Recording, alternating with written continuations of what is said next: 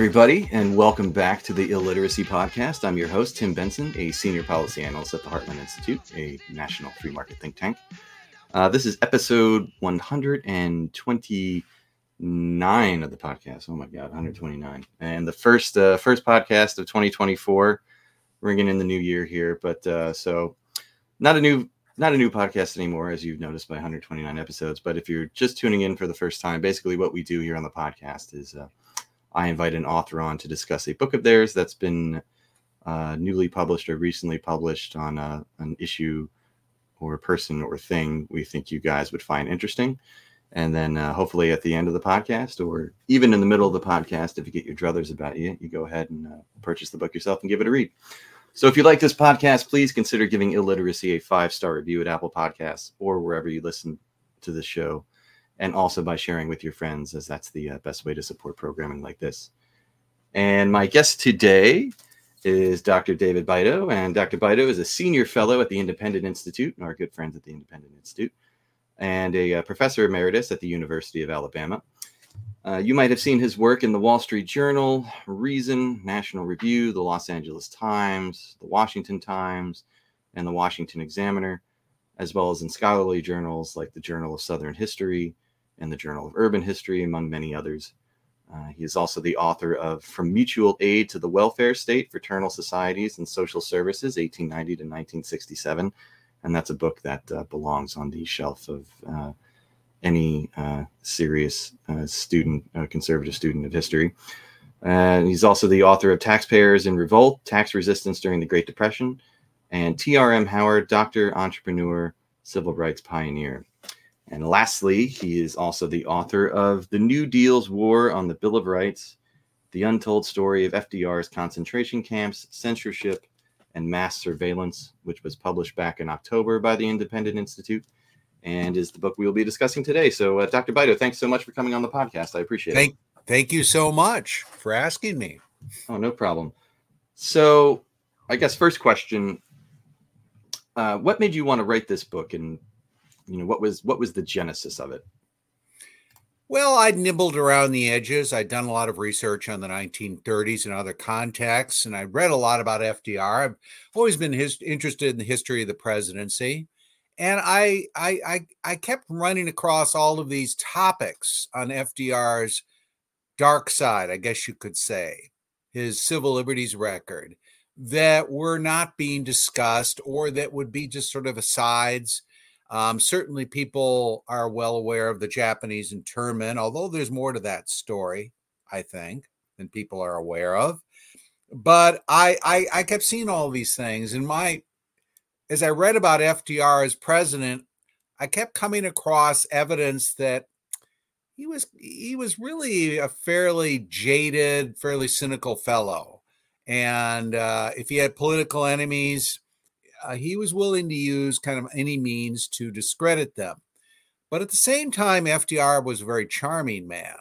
And uh, uh, uh, that comes through in his radio broadcasts. It came through in a lot of his personal meetings.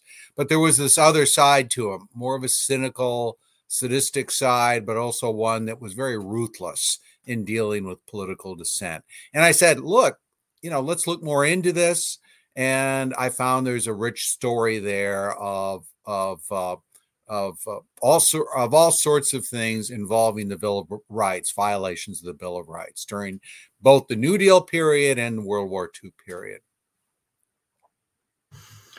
Right. So you could say, I'm sure that uh, his uh, ruthlessness was part of the reason he was so monumentally successful as a politician. Uh, you know, I mean, it's not a great thing, but it's also, you know, something which led to his, uh, I, at least in electoral terms, the most successful politician in American history. I think that that's often true, but it's not always true. A very good example of this was there.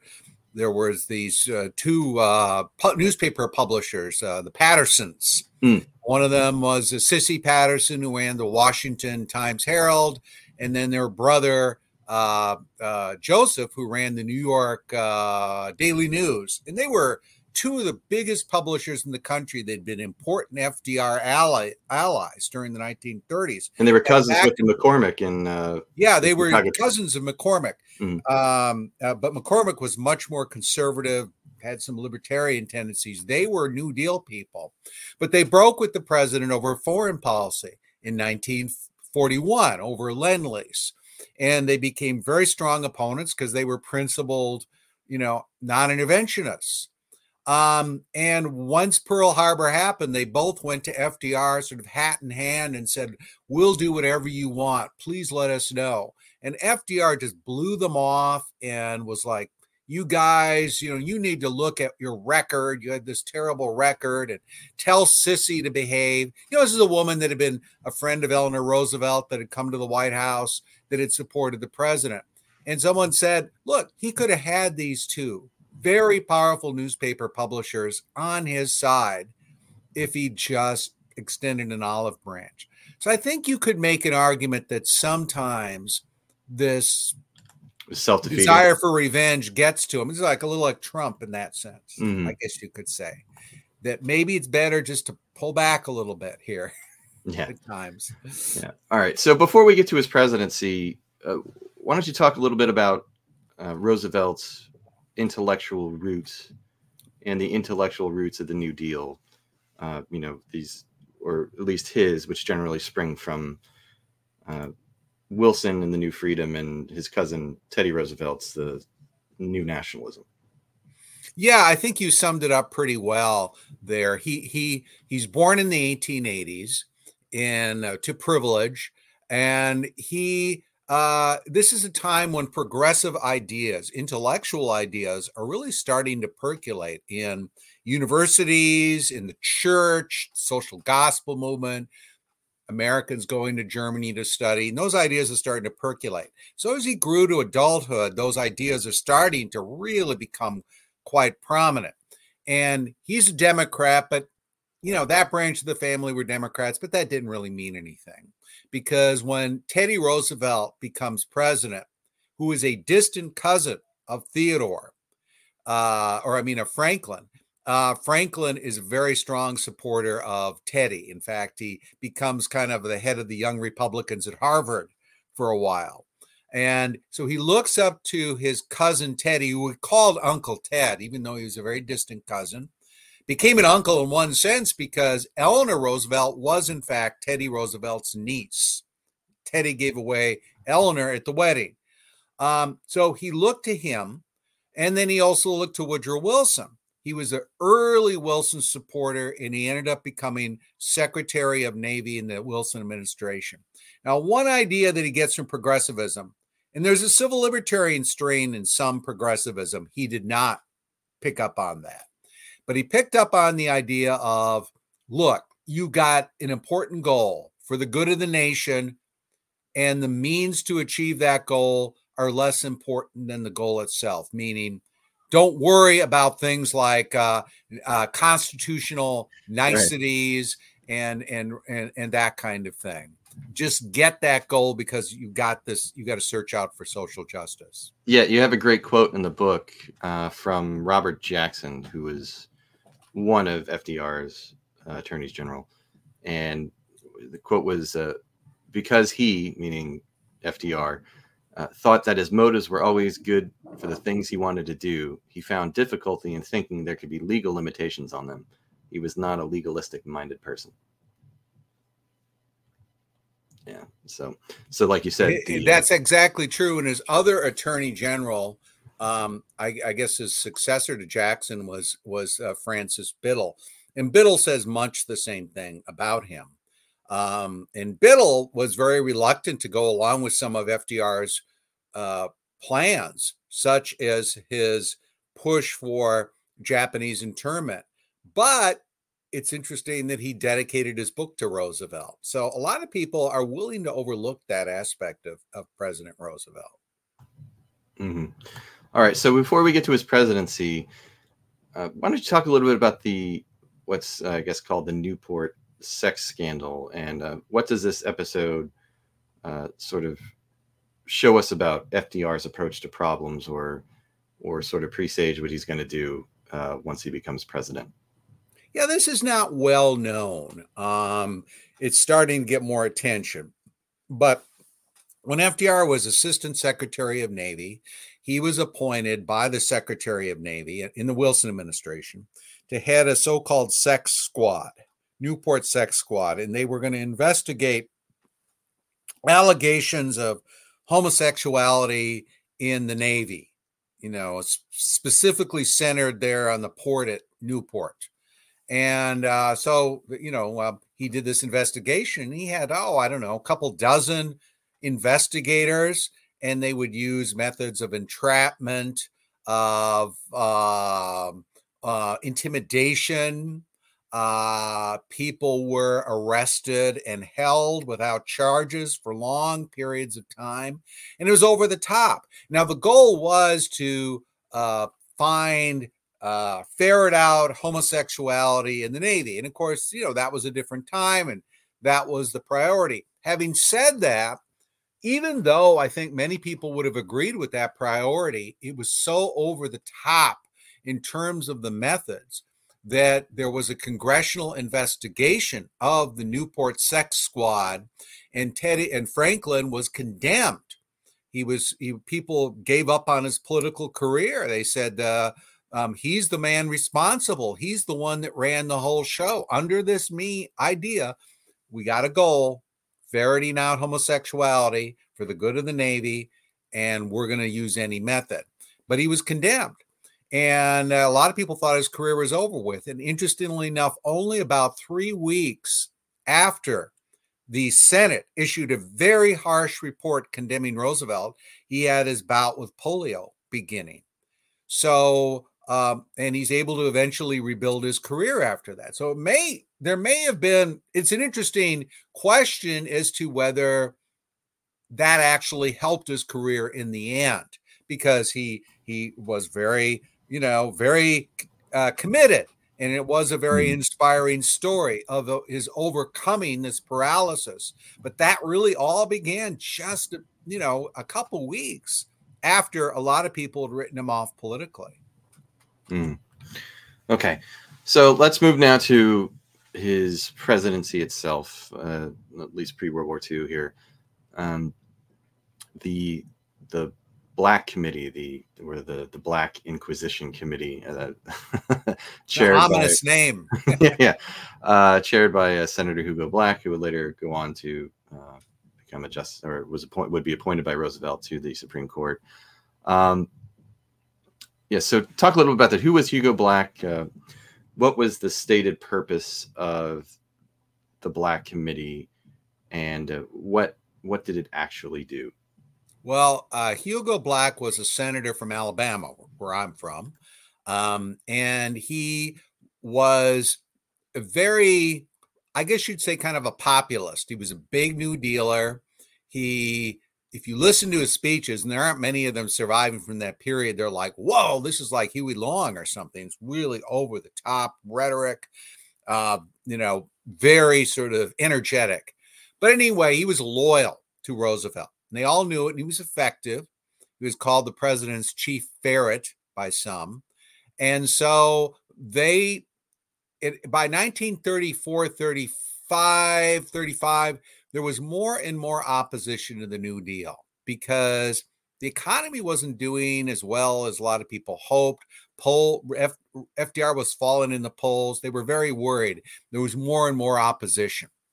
And so, as a result of that, Roosevelt got his uh, uh advisors together and they basically agreed we got to discredit this opposition. We got to investigate it. We got to discredit it. We got to find where its money's coming from. We got to pull them in and investigate them. And so they decided that Black was their guy. Um, and he was made head of a committee to investigate lobbying. And how did they define lobbying? Lobbying would be basically what we're doing, right? Any attempt to influence the uh, ideological environment in terms of policy, even and not in terms of policy, directly would be considered lobbying. So it was about as broad a de- definition you can get. So they started to do this. Now, at first, they got a lot of pushback because a lot of people said, Well, who do you think you are? You know, called them in, people would fight back. But then Black had a really smart idea. I don't know if it was his idea, but he, he came up with it. Someone suggested it or whatever. He said, Look, what if I can get the private communications of these witnesses before they testified. What was the most private form of communication during this period? Um, I mean, in terms of, I guess you could say people writing letters about policy and things, it was telegrams probably. And that was the email of its time. It really was. It was instantaneous or close to it. It was almost like the texting of its time. Right? It, it, really was. And yeah. you and you had a lot of companies that would add telegra- telegraphers there on site. And um, yeah, uh, you people would let down their hair and they would say things they wouldn't say normally, like email, right? And it was over, like I said, over 50% of long distance communication. So it was tremendously important. Um, and it operated a lot like email. Well, anyway, there was a law that required the telegraph companies, the big one was Western Union, but there were others, but that was the big one, to keep copies of all telegrams for a certain period of time. And sometimes these were subpoenaed in particular cases on an individual basis. But Black wanted, he wanted tons of them. So he went to the telegraph companies and he said, uh, for example, is what he wanted. He went to the Western Union and said, I want all incoming and outgoing communication, telegraphs, uh, telegrams from Washington to to and from every member of Congress. And then he had a list of other people. And what did Western Union say? We're not doing that. You know, we'll be discredited with our customers. So he found out about this rule, went to the FCC, and the FDR went to the FCC and told them, You cooperate with Black. And they went along with it. Um, and so for a nine month period, he got telegrams, uh, you know, millions of them, literally. And he went through something like 10,000 a day. And he told his uh, staffers, FCC and committee staffers, uh, well, if you see private things, you know, look past them, but look for things about lobbying, right? And so they take notes, they copy them, and that kind of thing. And they literally went through something like 3 million because they just chur- every day for months, they were just looking through these communications. And then they call in the witnesses and say, Hey, on June 8th, you said this. What, you know, people would be blindsided. So it was a very sure. effective way to go on the offensive, but there was massive pushback against it too. That's part of the story I tell as well.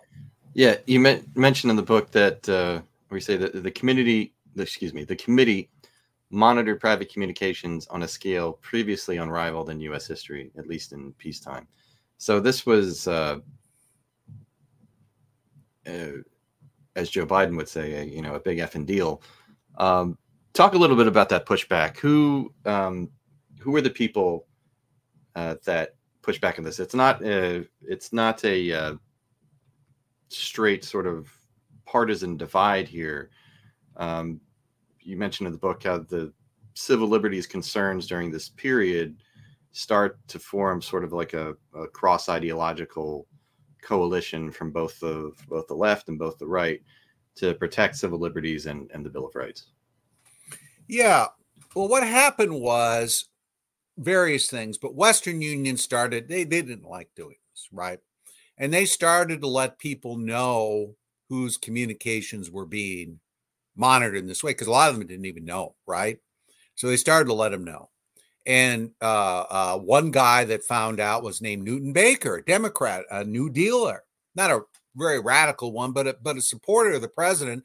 He'd been um, Secretary of War under Wilson, and he was so mad when he found out that he said, he's you know this is a mild mannered guy. He said i would not participate in a lynching party for senator hugo black. However if i saw someone stringing a rope over him i would not stop them. And uh, that's the kind of thing you got. You had new deal figures like uh, Emanuel Celler when i was young he was he was a kind of Democratic old horse from New York, old war horse. Mm-hmm. And Celler, um, you know, I think at one point compared this to the tactics of Mussolini. So you get newspapers like the uh, the Washington Post uh, condemning this. You get groups like the American Civil Liberties Union. You get a lot of people on the left saying this is out of line. Um, and there, there is a successful court suit that provides a precedent that is a rare victory for someone against Congress. Congress has wide discretion in investigation, still does. But the court basically said you've gone too far. This is this is a, a violation of privacy under the Bill of Rights, uh, or in fact, they use the term privacy, um, search and seizure, and you know, and so forth. It's it's it's it's going beyond the bounds of the restrictions imposed by the Bill of Rights, and uh, there is a court precedent. It doesn't go to the Supreme Court because what the committee does is Black is like stunned by it. He didn't expect this. He says, "Well, we're done with our our investigation. We don't really need to do more."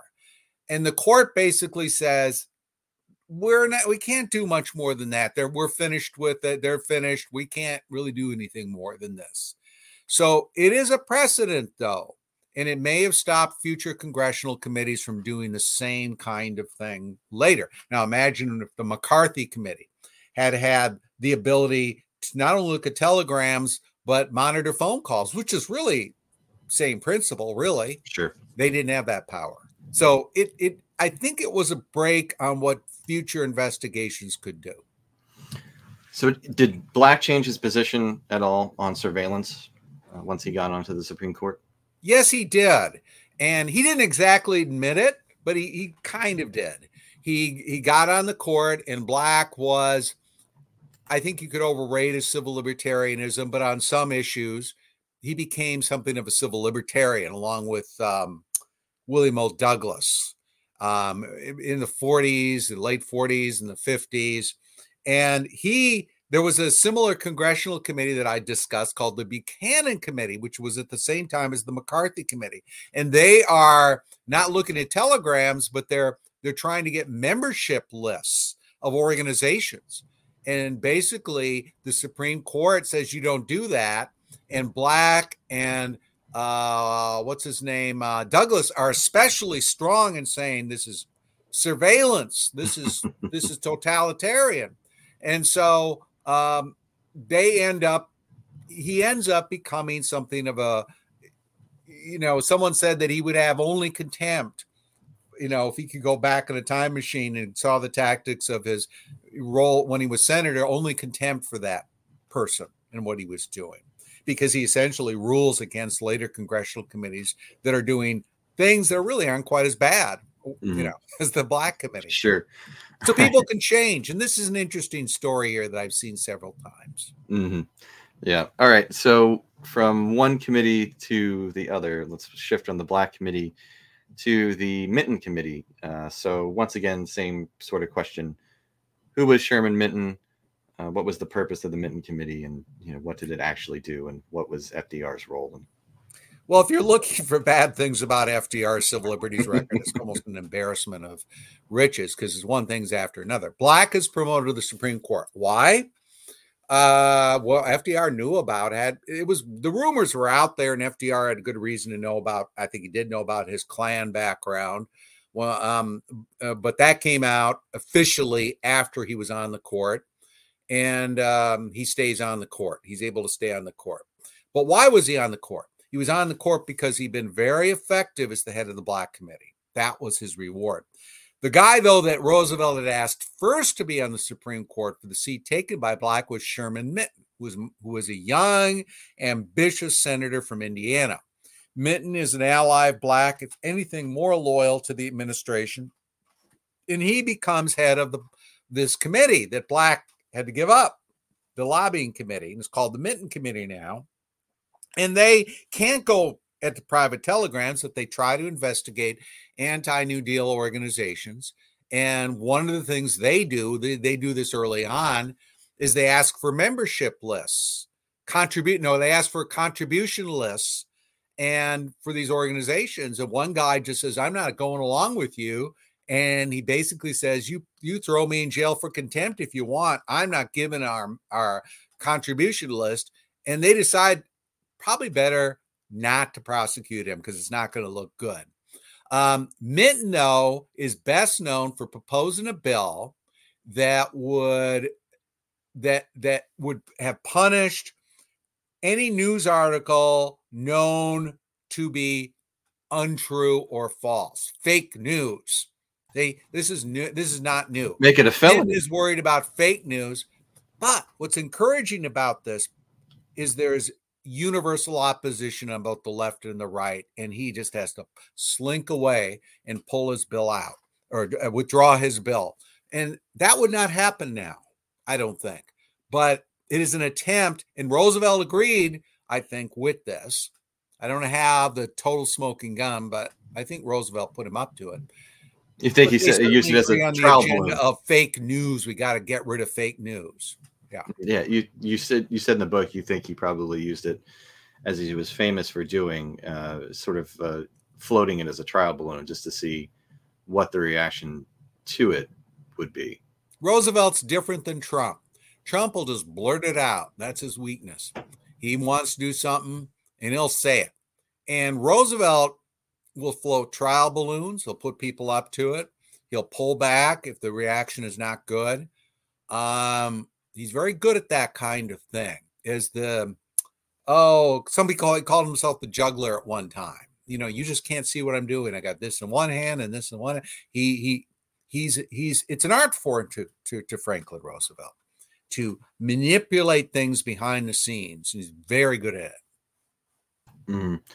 Okay, let's shift gears again. Uh, this section of the book I thought was very, very interesting just because I um, literally knew nothing about it really before going into this. And um, that was the discussion of radio and the sort of the regulation of radio by the government and the how Roosevelt and the FCC, um, you know, for lack of a better term, went after, uh, you know, uh, rogue uh, broadcasters. But um, so before we get to that, uh, what does the regulation of the radio waves look like in its really early days, and how uh, how did it change leading up to the New Deal? Well, these are very good questions. I I wanted to look at Roosevelt and radio but then I just look, I, I have to go back further and I have to look at the origins of the Federal Communications Commission, which were under Coolidge, 1927. Mm. And what what happened here, right? Because this is later used quite effectively by Roosevelt when it becomes the Federal Communications Commission, same thing. And what I found was in the early 1920s, radio was arguably freer than the print press. There was no equal time law. Uh, there was no FCC. There was the Department of Commerce, and what you would do is essentially you'd you'd start broadcasting, and you'd register your uh, you know your your station, and they would assign you a a, uh, a wavelength, and they'd protect it from interference. And there was no there there were very no there were no controls to, to particularly. And so there were stations that catered to uh, socialists. There were these rogue broadcasters you mentioned. These are these small fry. Uh, they had this agenda: small business, sometimes big business. Um, you had labor unions. You had churches, and you so you had a wide variety of. I, I guess you'd call it market segmentation, and, and stations were coming up all over the place, and you had a fairly stable system where you had protections against interference. But Herbert Hoover, who was Secretary of Commerce, did not like this. He wanted, in effect, nationalization of the airwaves. He wanted to monitor what uh, stations were doing. He he he he didn't like this market segmentation, so he just sort of created chaos by basically refusing to support these rules, and it created a demand which ultimately led to the FCC. Although there's more to that story, but the FCC comes along, and what they do is they basically shut down a lot of stations, they allocate the airwaves, and eventually you get a situation where they've got I think it's I think it gets down to something like six month renewal periods where you're constantly having to worry about renewal. And uh, is the FC going to FCC going to shut them down? And people are intimidated. And uh, as a result of that, when Roosevelt comes along using radio very effectively, it is in his hip pocket. It supports the New Deal 100%, almost, where print press is mostly anti Roosevelt. So radio is his ace in the hole, and that is important because radio is becoming the main source for news by the 1930s and early 40s i think it becomes the main source but it's mm-hmm. rapidly overtaking the print press but it is totally pro new deal so it's a big contrast there yeah there's this fear of retaliation by the fcc for as you said even the, the slightest slimmest critique of either the new deal itself or you know FDR or his administration. Like you said, you know, the they have these six month uh, leases, whatever, and there's this fear that they're just gonna, you know, not renew it or just you know yank the station off the air. Yeah, um, and you can, if you want to fight that, it's difficult. If sure. let's say you're a rural station somewhere in Utah, what are you going to send lawyers to Washington? I mean, that's where right. you got to go. So it's it's it's there, that's not the only kind of censorship that's going on. Mm-hmm but it's part of a web of censorship that that again FDR, the federal government have at their disposal. Before we get to the rest of this podcast, I wanted to let you know about two fantastic live podcasts Heartland produces every week. We'd love for you to join us every Thursday at 1 p.m. Eastern, noon Central, live for our flagship In the Tank podcast. You can watch on the Stopping Socialism TV channel on YouTube, where you can participate in the show in the chat with other fans and also ask questions that we'll address on the air and put up on the screen. And every Friday, also at 1 p.m. Eastern and noon Central Time, you can go to Heartland's main YouTube channel. Just search for the Heartland Institute on YouTube for Climate Change Roundtable. Heartland's climate team of Anthony Watts, Sterling Burnett, and Linnea Lueken cover the crazy climate news of the week, debunk mainstream media myths about the so called climate crisis, dig into energy policy, and much more. The show also often features guests that include some of the leading climate scientists and energy policy experts anywhere in the world. There is no show like it anywhere. So become regular live viewers of both of these programs if you are interested in smart, lively, fun, and interactive conversations. We hope to see you there every Thursday and Friday afternoons at 1 p.m. Eastern and noon Central at the Stopping Socialism TV channel and the Heartland Institute channel on YouTube. Oh, yeah, we're also on Rumble. See you there. Yeah. Uh, uh, actually, talk a little bit about that. The the NAB, the National Association of Broadcasters, they have this uh, quote unquote voluntary code for those people listening out there and making air quotes around voluntary code. So, what was the, what was the purpose of this of this code, and, and uh, who fought against it? What were the, and what were its implications? Well, a key part of this was the networks are very cooperative with the administration. They say basically, anytime you want to give a speech, they're going to the president constantly and saying, Is this all right? Is this all right? So he's got the networks kind of under control, and they're the main airtime, but there are a lot of independent stations. And there's a guy named Father Coughlin, who's kind of this right, who's this right wing uh, uh, you know, uh, whatever you want to call him. I don't know if you call him an evangelist, but it's kind of a demagogue. And he purchases his own time and he, he gets it from all these independent stations. And there are a lot of complaints about him because there's things like, you know, um, uh, more and more ev- evidence of anti Semitism and all this. So a lot of these stations are very paranoid about this. And they set up a, uh, the broadcasting industry says to the FCC, what do we do? And you know, and they finally just set up this code that basically forces Coughlin off the air. One of the things they decide is, well, you can't purchase time anymore if you've got a political agenda. You can't have your own show, you know, to promote a political agenda because then you've got to provide equal time. And in effect, you know, that it's that's not the only thing. You you essentially can't buy time for that. And then if you if you somehow get on the air, you've got to provide equal time. So they use that quite effectively against Coughlin, but it ends up getting used against all sorts of people including labor unions. And so that's one thing that happens. So where the independent stations are often have more anti-New Deal voices, the networks know, um, they are increasingly, uh, uh, you know, fearful and of, afraid of having political diversity uh, more and more so over time. Um, uh, and so this code has the effect of it's got the endorsement of the FCC. They effect go to the FCC, hey, say, do you approve? They approve of it. So it's a private regulation, but they're working with the FCC, and there's a lot of overlap in what the FCC is trying to do is in the NAB, and they're working together. But partly because it's just uncertainty, and the people set it up say, we got to eliminate this uncertainty. So they create this code, this very elaborate code, and the FCC essentially says, yeah, that's great. You know, we're for it. Yeah. All right. Uh, another chapter that I thought was really, really interesting, again, because it was all, you know, pretty much completely new to me, was the, the chapter on Memphis and the Democratic, uh, the, the, the machine boss there, guy named Edward Crump.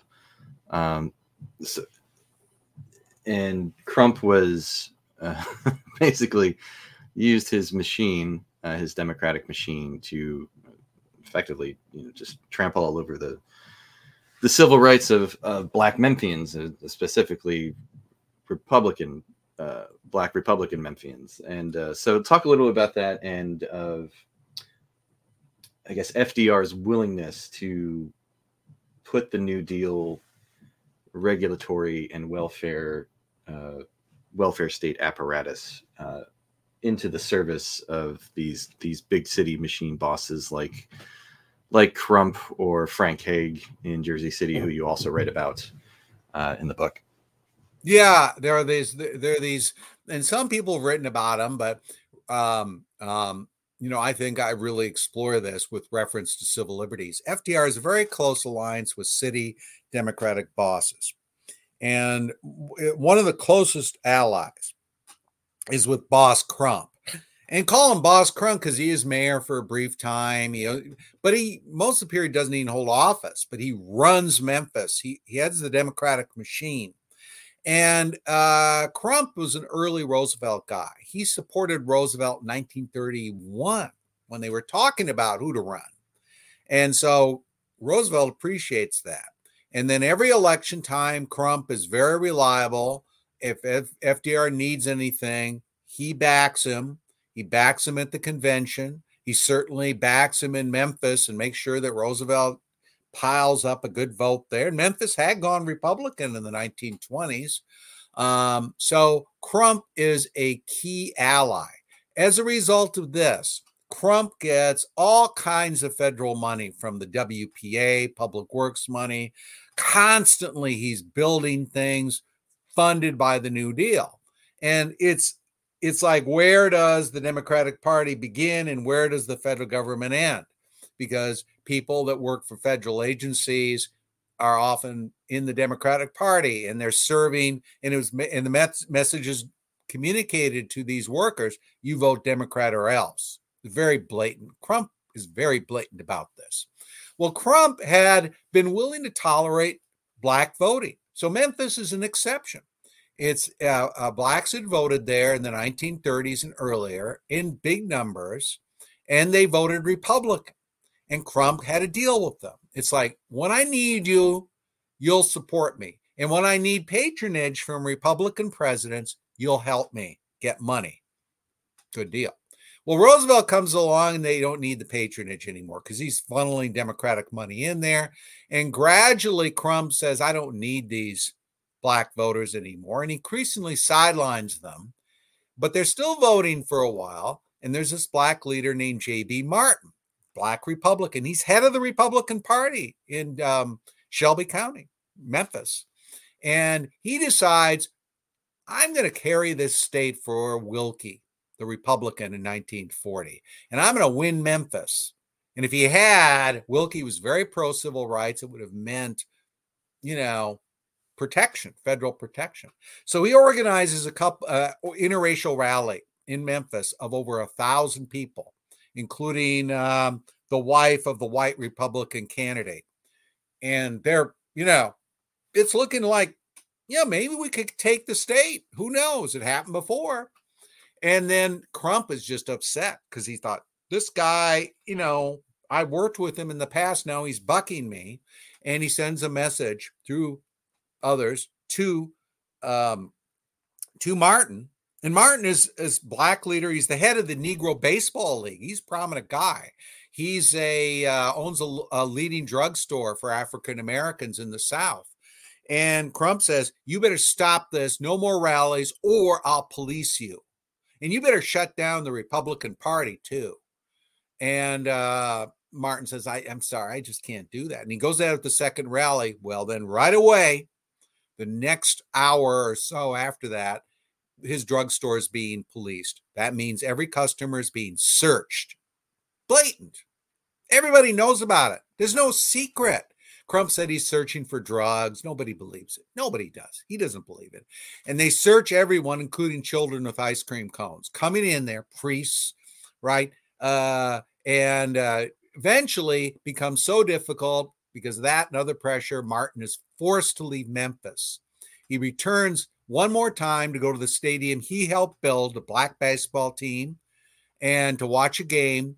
The police come up to his box and take him and tell him to get out of town. He never comes back again. He complains. Martin complains to the federal government. Uh, yes, uh, and he he complains to the Department of Justice, and they are willing to prosecute low level people, the civil rights investigators, and because it's blatant, it's open, everybody knows about it, and it's not just happening to Martin, he's exiled, right? Um, but it's vetoed higher ups veto it, even though it really would have been a slam dunk case because it's quite clear Crump is an ally of both both Roosevelts, Franklin and Eleanor. And uh, the labor leader, A. Philip Randolph, comes in to help out Martin. He goes to Eleanor, who's a friend, and said, Please help us. And she says, I've been told that we're not going to do anything on this. And I got the letter from her. It's very incriminating. So nothing happens. And so Crump is just too powerful an ally for Roosevelt, and he's he does nothing again. He does nothing, and Crump remains the Democratic boss all the way during through Roosevelt's administration, and really in some ways until the 1950s when he dies. Yeah, and uh, you know it's not like he needs to do much right? I mean, he's the president of the United States. He's the head of the party. Uh, he's the most powerful man in the country. Mm-hmm. Uh, all he really needs to do is not even send word uh, or not even speak to Crump himself, but just send word through a subordinate to Crump to, to say, hey, this isn't good. Knock this off. You know, that would have been enough. That would, yeah, that would have been plenty. Yeah. And, uh, and, uh, you know, no public condemnation or anything like that needed to have been done. I mean, it just, I mean, he could have just done a back channel and all that, and uh, and it would have taken care of itself. But um, he, for whatever reason, uh, refused to do it. It is really quite amazing. And Crump is just, there's no secret, right? No, no historian's going to deny anything I've said about Crump. Sure. Now, yeah. I, mean, I look at the FDR connection, which other historians have not done as much. They've viewed Crump in isolation but it is part of this rather unsavory alliance. You got Mayor Hague is another one. And I got a whole story on that where he uses very mm-hmm. similar tactics, expels people. Norman Thomas, a socialist leader, is is expelled by police from Jersey City. But these guys are just very powerful in the Democratic Party, and they're really key uh, in 1944 to to get Truman in. Mm the, the, these bosses are the ones that go that basically engineer um, uh, uh, Truman becoming the vice presidential candidate and forcing out Wallace, who's you know very left wing. Right. That actually a good thing in retrospect. Yeah, it might have been a good thing. You know, interestingly enough, years later, I'm not a big Truman fan, but mm. you know, but uh, Wallace. Yeah, Henry Wallace. Later, changes, changes his mind. And he goes to Truman and meets with him somewhere in the 50s. He said, You know, you were right to fire me because Truman had fired him. Mm-hmm. He says, You were right to fire me. Yeah. That's, you know, got to give a guy credit for that. Who's willing to say something like that? yeah. That, uh, speaking of Norman Thomas, that was one of the, uh, another interesting thing learning in the book that uh, he and Alf Landon, who was the Republican who ran against Roosevelt in 36, uh, how they basically became like best bros over all this stuff. Yeah, you got a left right coalition. Yeah. And can you imagine AOC doing that? That would be equivalent to that. Maybe Bernie, I don't know, but whatever. Mm-hmm. Um, but you have left right coalitions working together. You have new dealers like uh, the attorney general and uh, others who are willing to oppose Roosevelt's initiative, you know, criticize him on civil liberties. And uh, that was the encouraging thing left right coalitions. And I would say we are not as advanced because I don't see the strength of these coalitions as much as they used to be. You have a few people, but this is very powerful. Members of Congress turned on Roosevelt, and not on just in this, and something I didn't talk about much was the Supreme Court package. Mm-hmm. That was New Dealers, yeah. and as well as more conservative Democrats. But a lot of New Dealers said Roosevelt's going too far. It wasn't just conservative Democrats. Roosevelt, had an overwhelming majority. A lot of liberals were turning on him too, saying, "Enough! This is the Constitution." You just wouldn't have that happen now, unfortunately. No, I don't think so. All right, uh, now let's get to the big one uh, that is the internment of over 100,000 uh, Americans of Japanese ancestry and uh, uh, Japanese uh, citizens that are residents of the United States. Taking these 100,000 Japanese um, people on the West Coast and essentially forcing them into, you know, they're, they're sort of whitewashed as internment camps, but they're, I mean, you know the definition of what a concentration camp is that they're concentration camps so um, the internment of the japanese uh, japanese americans how did that policy get rolling? And what was roosevelt's role in that decision and the implementation of uh, of the internment policy? He's generally um, because see this is a really big one. You think like uh, putting 100,000 people, American citizens, in, in camps, literally for really no other reason than their than their their race or their ancestry. Uh, literally be, no other reason. Yeah, yeah, would would um, would be something that would uh, get you retroactively canceled in today's uh, culture. But he's he's generally escaped the uh, the cancel mob. So, but uh, but really, but what was Roosevelt's role in internment? Okay, well, I think you you brought up the issue of call them internment camps or concentration camps, and some people have pushed back and said, "Don't call them that. That's like calling them like uh, comparing them to, you know, uh, Auschwitz." No, I don't compare that. I think there's a distinction to be made between death camps and concentration camps but that's what they were. And Roosevelt called them that. He called them concentration camps publicly. Um, and I think for good reason. They had guard towers, you know, people were put there, they had barbed wire. People were put there in, in case only in the Japanese because of biological ancestry. You're born in the United States, you are put there. Even orphans, Japanese orphans were put there. So I would argue that what the internment camps are is they show FDR's contempt for civil liberties. I think that they're part of, you could see it as a puzzle. This is by far the biggest puzzle piece if you're judging FDR on civil liberties internment, but it is only one puzzle piece. There are many others, and it's interconnected with the other pieces. You see that now. When I did this chapter, I, I could see instantly how it's connected with so many other things. Well, Roosevelt, what is his attitude? Roosevelt had, had always been suspicious of Japanese Americans. He wrote articles as not as a in the 1920s for a, a paper called the Macon Telegraph in Georgia, and he basically endorsed laws against interracial marriage for Japanese. fearful of what he called the intermingling of blood. He endorsed California's laws to ban Japanese, uh, first generation Japanese from owning land. Um, and he supported limits, you know, the bar to Japanese immigration. So he's not a big pro Japanese guy, right? Well, okay, you could say that's one part of it.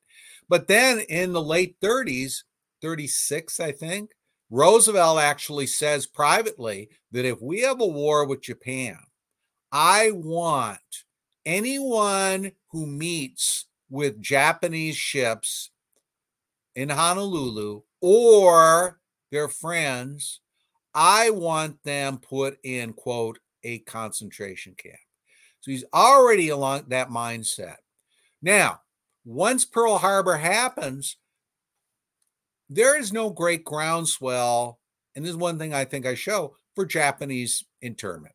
Nobody, I mean, there are people that maybe say that, but most people, including in Southern California, saying they're Americans, etc.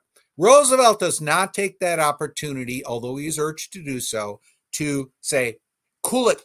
These are citizens. We have the Bill of Rights, right? Which he mm-hmm. started to talk about.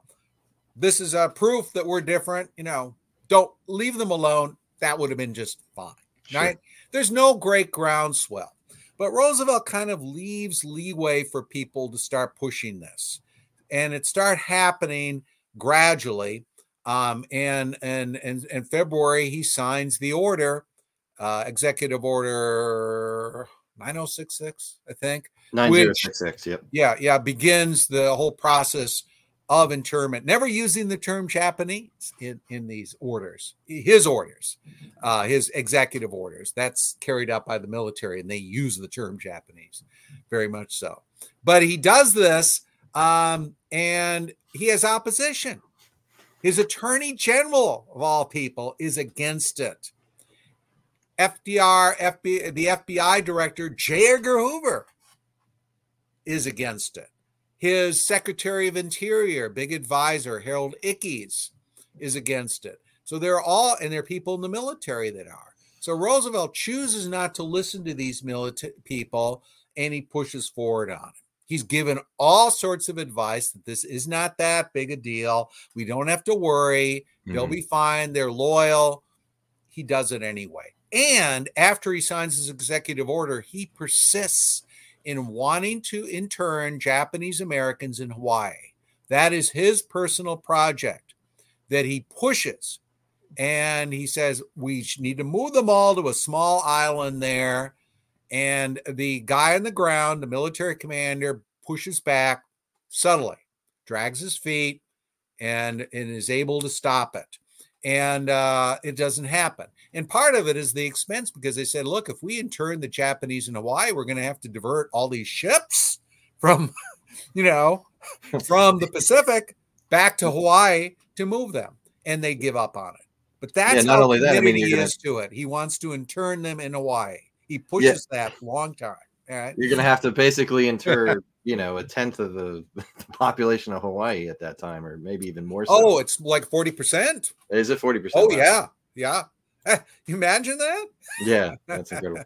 no, but I, I think you make a good point. Um, again, going back to to Memphis, you know, just you know, this internment would not have happened if Roosevelt did not want it to happen. If Roosevelt didn't want, he didn't think internment was a good idea, thought it was unconstitutional, thought it was a horrible uh, you know, abrogation of the the rights of American citizens, just never would have happened. And it's a uh, it's a sort of contrast Roosevelt um, during that period with uh, George Bush after uh, the 9/11 attacks in, uh, in 2001, where Bush really sort of went out of his way to uh, sort of put a tamp down on uh, any potential Islamophobic uh, yeah. rhetoric or uh, actions or things like that. I mean, he went out of his way to say Islam did not attack us on 9 11, uh, you know, religion of peace, et cetera, et cetera, et cetera. All that just to sort of try to cool tensions in what was a very uh, hot period. And uh, Roosevelt did nothing of the like, uh, as far as I know, uh, after uh, after the Pearl Harbor attack in 1941, and uh, you know, and that led him to endorsing and enforcing the internment of American citizens for for racial regions uh, reasons. Um, but another thing too, uh, not just Roosevelt. What was the what was the role of the New Deal bureaucracy in enforcing uh, the internment of the Japanese Americans? Yeah, I've gotten pushback on this, even though most historians who've really studied it agree with what I'm going to say. Um, people said, "Oh, that's you know, don't smear the New Deal. You're talking about the New Deal's war and the Bill of Rights. Come on, Beito. This is World War II. This is different, right? As used people used to say, Roosevelt said, in fact, I was Dr. New Deal. Now I'm Dr. Win the War. Right? The people believe that. Well, guess what? Uh, the if you want to think of any agency during the New Deal that is the signature New Deal agency, probably, you know, if you're you know, you say Social Security, I suppose, but the Works Progress Administration, the WPA projects, they would be way up there. Well, the WPA is still around in 1942, and the they are spending more than the military in 1942 up to I think November on building concentration camps for Japanese Americans and on transporting them to these camps. They're spending more than the army. We associate with the army, they actually spend more than the army. And a lot of the things we associate with the camps, such as guard towers, spotlights, barbed wire, are the product of the WPA, the people that use their talents in road building and that kind of thing. A lot of the early camps, like Manzanar, are administered by WPA officials. Um, uh, uh, uh, Harry Hopkins, who's the head of the WPA, very key guy. He's all for this. He writes his successor is now the head of the WPA, but he praises him. He said that guy did a great job building these camps for the Japanese Americans. Um, and so they are a key agency, and it is the biggest I think you could make an argument. I haven't really studied this, but I, if you people talk about WPA uh, uh, projects, I think it's the biggest single WPA project of all time. Oh, wow. And that's what it's doing during this period. Now, the WPA is wound down in 43, partly because it just has a bad reputation. Uh, people have said we piddle along, the Republicans have made gains in Congress, and it's just seen as a kind of um, uh, wasteful bureaucracy. But it is wound down after interment, but all the the main WPA officials are folded into the bureaucracy of the War Relocation Agency, which administers the camps. And some of the camps, as it said, are like almost 100% former WPA. They are the backbone of the camps. So that continues on.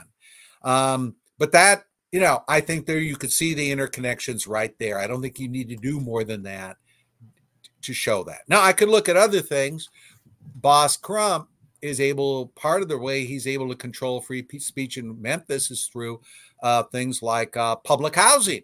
Mm. Uh, uh, uh, black leader, labor leader comes to Memphis and he wants to speak at one of the public housing projects. It's a black public house, you know, housing and uh, the local bureaucracy says no um, you you've invited him but he can't come right? So you see this and you could give other examples about how the new deal bureaucracy is used in the service of the war warfare state if you want to call it that mm-hmm. uh, during the war.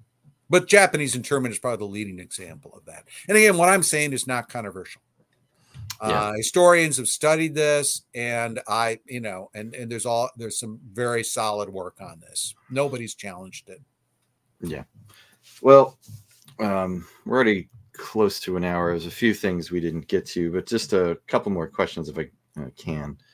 Um, where was the ACLU on you know all of these issues? Were they were they doing their were they doing their job? Were they you know their intended their intended job to be a you know a watchdog for civil liberties uh, during this period? What what was the ACLU up to during the the, the most charitable description to be mixed? Sometimes yes, sometimes no. Now, part of the issue with the ACLU during the New Deal and World War II, it's a revolving door. A lot of people in the New Deal bureaucracy, including the Attorney General, I think two Attorney Generals, had been ACLU members, still were, I guess. And so there was a friendly relationship that became increasingly close between the ACLU and the New Deal bureaucracy. So a lot of these guys are going to these Washington parties and all this, and you know, the ACLU officials, and they like Roosevelt and they're willing to defend him and and see the best. And so when internment comes, the ACLU dawdles around for a long time. I don't they don't get a letter out, I think, for two months. It's a long period before they even do a kind of a protest letter. And it's a mild protest letter. And there are people in the ACLU like Norman Thomas, for example. Thurgood Marshall is very strong in civil liberties. Somebody should write about that. Very good on civil liberties, defending right wing, white wingers, Japanese Americans, etc. There are elements in the ACLU that really want to condemn the president, but they lose. And so they take kind of this weird middle ground where they refuse to condemn the executive order. They say, well, we're not going to challenge that. Uh, they challenge various aspects of enforcement, but it's convoluted. Um, it's it's weak, uh, and it's not what one could have hoped. And they do the same thing when there's sedition trials. We are talking about sedition trials. That's one thing we could mention. Mm-hmm. All this, everything old is new again, right? and that would include sedition trials and the same kind of problems with them. There are sedition trials of left wingers and right wingers during the war. The ACLU is kind of missing in action on a lot of this stuff. Um, there are pro civil liberty people in it. It's not entirely bad, but they tend to be sidelined by the majority in the organization, unfortunately.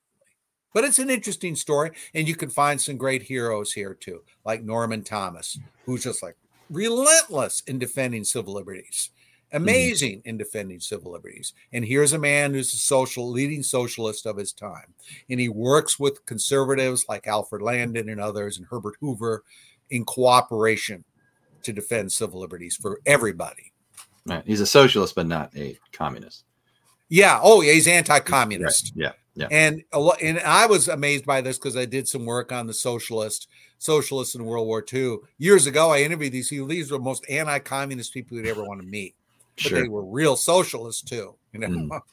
Yes. Uh, speaking of World War II, um, uh, World War II has this reputation of being uh, pretty good war, all things considered, for free speech and civil liberties. You know, like we didn't go, you know, uh, you know, we didn't, uh, we didn't go too haywire during World War II. Like, you know, we didn't sort of there weren't the excesses that we saw during the Great War with the uh, Wilson administration. And uh, overall, all things considered, World War II pretty good on civil liberties. Um, that the argument goes. Uh, is that true? Well, it's not true. And of course, the big exception is the Japanese internment. I mean, several fold more people are are interned than are arrested for sedition in World War One and so on. But yeah, let's yeah. leave that but, aside. But, but the, the yeah, let's leave that aside the... though, and let's just leave forget that. And if you look at one of the things you got to remember about World War II is, is there's no opposition anymore. Very little. After Pearl Harbor, a lot of these guys that were the most right wing people out there who had opposed Roosevelt's foreign policy, they they're like endorsing Pearl Harbor. I gave the example earlier of the these publishers. Um, they're endorsing the war effort, mm-hmm. right after Pearl Harbor. Right. They're they're saying we're behind the president, and I could give you all sorts of examples. So opposition disappears. So then that leaves the question: World War One, you had still a lot of people still opposed it after the declaration and that those are the people that mainly get in trouble so what do you do now Well, what a lot of people say is, well, we can't prosecute them. They're supporting the war. They're not making trouble. But Roosevelt wants to go after pre war opponents who had opposed him before the war, like the Pattersons, but are now supporting the war. He wants to go after them because he sees them as subversive, as holding back intervention and all that. So he wants to go after him, but he gets pushback from his attorney general and others, eh, not always successful, that hold him off somewhat. So there aren't as many sedition prosecutions or Espionage Act prosecutions, but that's mainly because there aren't as many people to prosecute by the same right. standards used in World War One. Right. But they do prosecute people who violate those standards. One is a pacifist anti-war publication in Boise, Idaho, which is anti-Japanese internment and anti-racist. And it's not a revolutionary publication. It's a, like a, a, a town newspaper in Middleton, uh, Idaho, Boise Valley Herald, and they are they uh, they lose their mailing rights. Another one is the Socialist Workers Party, which is a Marxist party and they sort of condemn all capitalist wars. And they don't really do anything specifically against World War II, but they say it's a capitalist war, we're against it. So they're prosecuted merely for saying they're against capitalist wars. Not that they don't do anything like obstruct recruiting or anything like that. So if you violate the same rules as in World War One, you are prosecuted. The issue is far fewer people are violating those rules. So that's what's the difference is.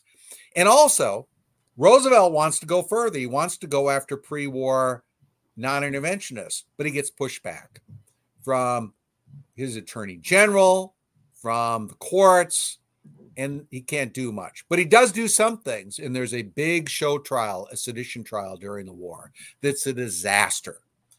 But it's of small fry who are brought to Washington, like 30 of them and prosecuted for promoting uh, insubordination in the military. And it's laughable because most mm-hmm. of these people don't even know each other, but they are accused of being part of a worldwide Nazi conspiracy. It's a travesty. And it falls apart when the judge dies because he can't take it anymore, probably. It's, it's and they just of, decide to drop yeah. the whole thing. The Washington Post compares it to the Moscow purge trials. Mm. It's a disaster but it's a small fry for the most part. Sure. Roosevelt wants to go after these big metropolitan publishers, but there's pushback because people say, look, they're supporting the war. They're, you know, what are we going to get them on? Because they were against Lend Lease in 19 early 41. Well, you know, not good enough, Mr. President. and that's one encouraging message that you get. This is different in that Roosevelt gets uh, he gets people pushing back in the federal government. In fact, I think there's some evidence that the federal government, the lower levels of the Department of Justice, were better on civil liberties than the ACLU during World War II. Yeah. You know, oh, they didn't want to go along with these things, like the internment and the sedition trials. Mm-hmm. All right, so uh, like I said, again, we've gone a bit long. So, final question, sort of a multi-part one. Uh, part of it's something I ask everybody that comes on here, but um, so, what, in your opinion, is FDR's true legacy on civil liberties? And uh, beyond that, uh, what would you like the audience to get out of this book, or you know, what's the what's what's the one thing you'd want a reader uh, taking away from it, having read it? Well, his legacy of civil liberties is he is relentless, um, and he is got this view that you know the the end matters and the means don't matter as much. But there's a there's another side to it because we don't think that necessarily because Roosevelt does start making a lot of talk around the late 30s early 40s uh, because it sells because Americans become very civil liberties conscious. So he talks a lot about the bill of rights and he, he he has bill of rights day and he does these things. So there's a double-sided nature to that but as far as observing it, it's not really there. So we get a lot of the bad things happening now. I think bad, like revival of sedition trials, of domestic terrorism trials, of environmentalists on the left, where we're accusing people of these open ended charges. We're seeing this happen again. And that is a very unfortunate legacy of the Roosevelt administration. But there's a more positive legacy in that we see a lot of people on the left, a lot of uh, civil libertarians on the left and the right working together. So, what do I want people to get out of this book? I think learn from these early pioneers for civil liberties and um, try to be like them.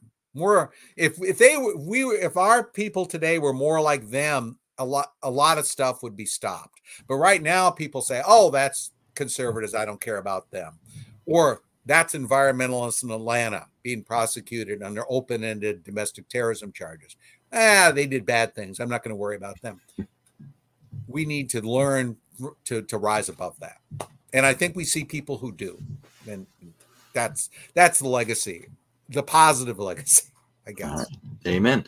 All right. Uh, before we go, is there anything else uh, you want to plug while we're on here? Any uh, any uh, no, uh, the only thing I would say is I do have a book coming out next year. People keep an eye out, and it's on Rose Wilder Lane, whose mother uh, did the Little House in the Prairie books, mm-hmm. and she wrote for a black newspaper during World War II.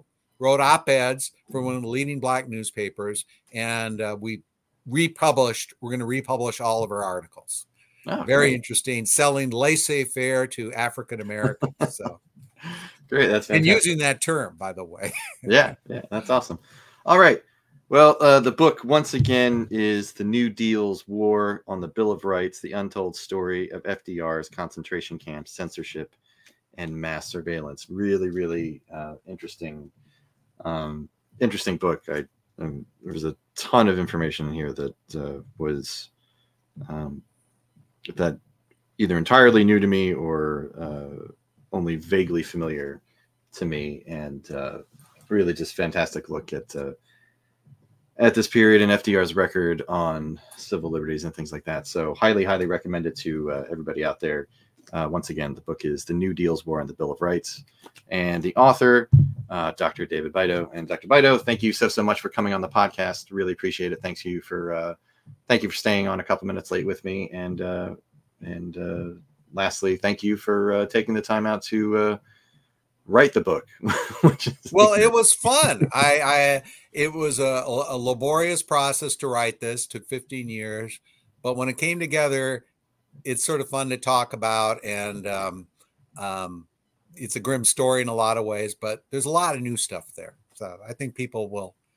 Even if you don't agree with me, will will learn some new things, like I did when I was doing the research. Yeah, absolutely.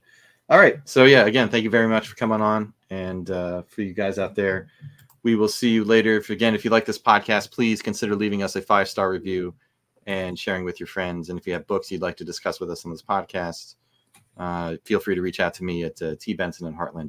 That's T B E N S O N at heartland.org. And for more information about the Heartland Institute, you can just go to heartland.org. And we do have our uh, Twitter account for the for the uh, for the podcast itself. Uh, you can also reach out to us there if you have any uh, questions, comments, or uh, more information, anything like that.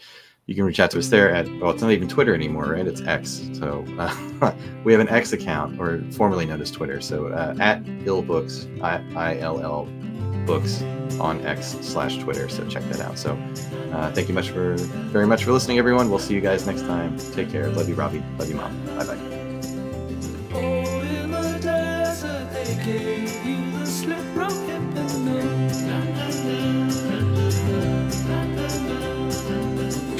On your shoulder. The scotch tasted much older than before. Nightly occurrence, the men laughed it off like it was a bore to them. They were right. Feminine encounters were inside. F the Delano.